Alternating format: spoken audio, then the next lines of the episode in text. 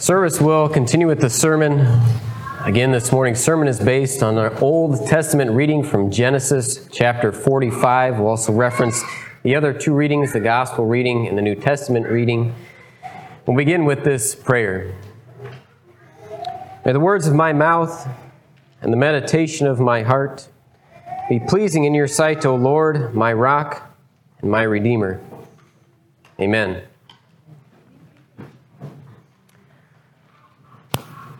Lawbreakers deserve punishment. Enemies must be fought against. The guilty spend time in jail. And rebels one day face judgment. These are the qualities, the expectations of a fair society. We enjoy living in societies that uphold those principles.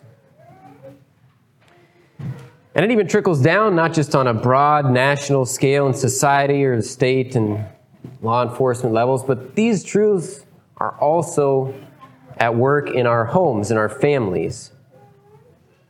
When there's sibling rivalry, which I'm sure none of you are familiar with, when there's sibling rivalry, you're trying to pit one another against each other. You're trying to really get one of your siblings in trouble with your parents because you're counting on them to punish them and look at them as the bad ones, and you then become the shining, glorious child that they've always wanted.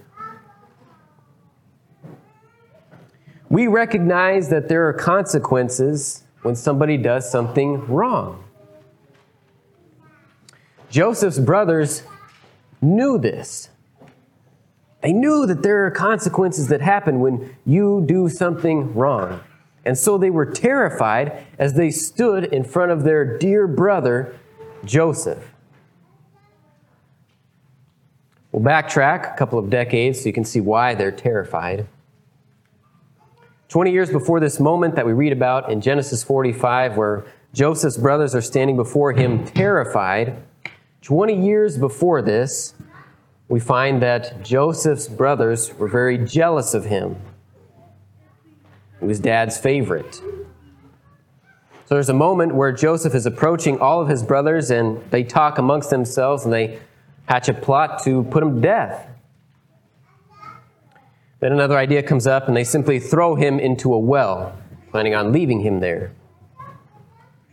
But then fortune comes walking by and slave traders are coming by and they think, we can benefit from this. It can be as if he's gone and dead, and we'll sell him to these slave traders and we'll get some money for our brother that we hate.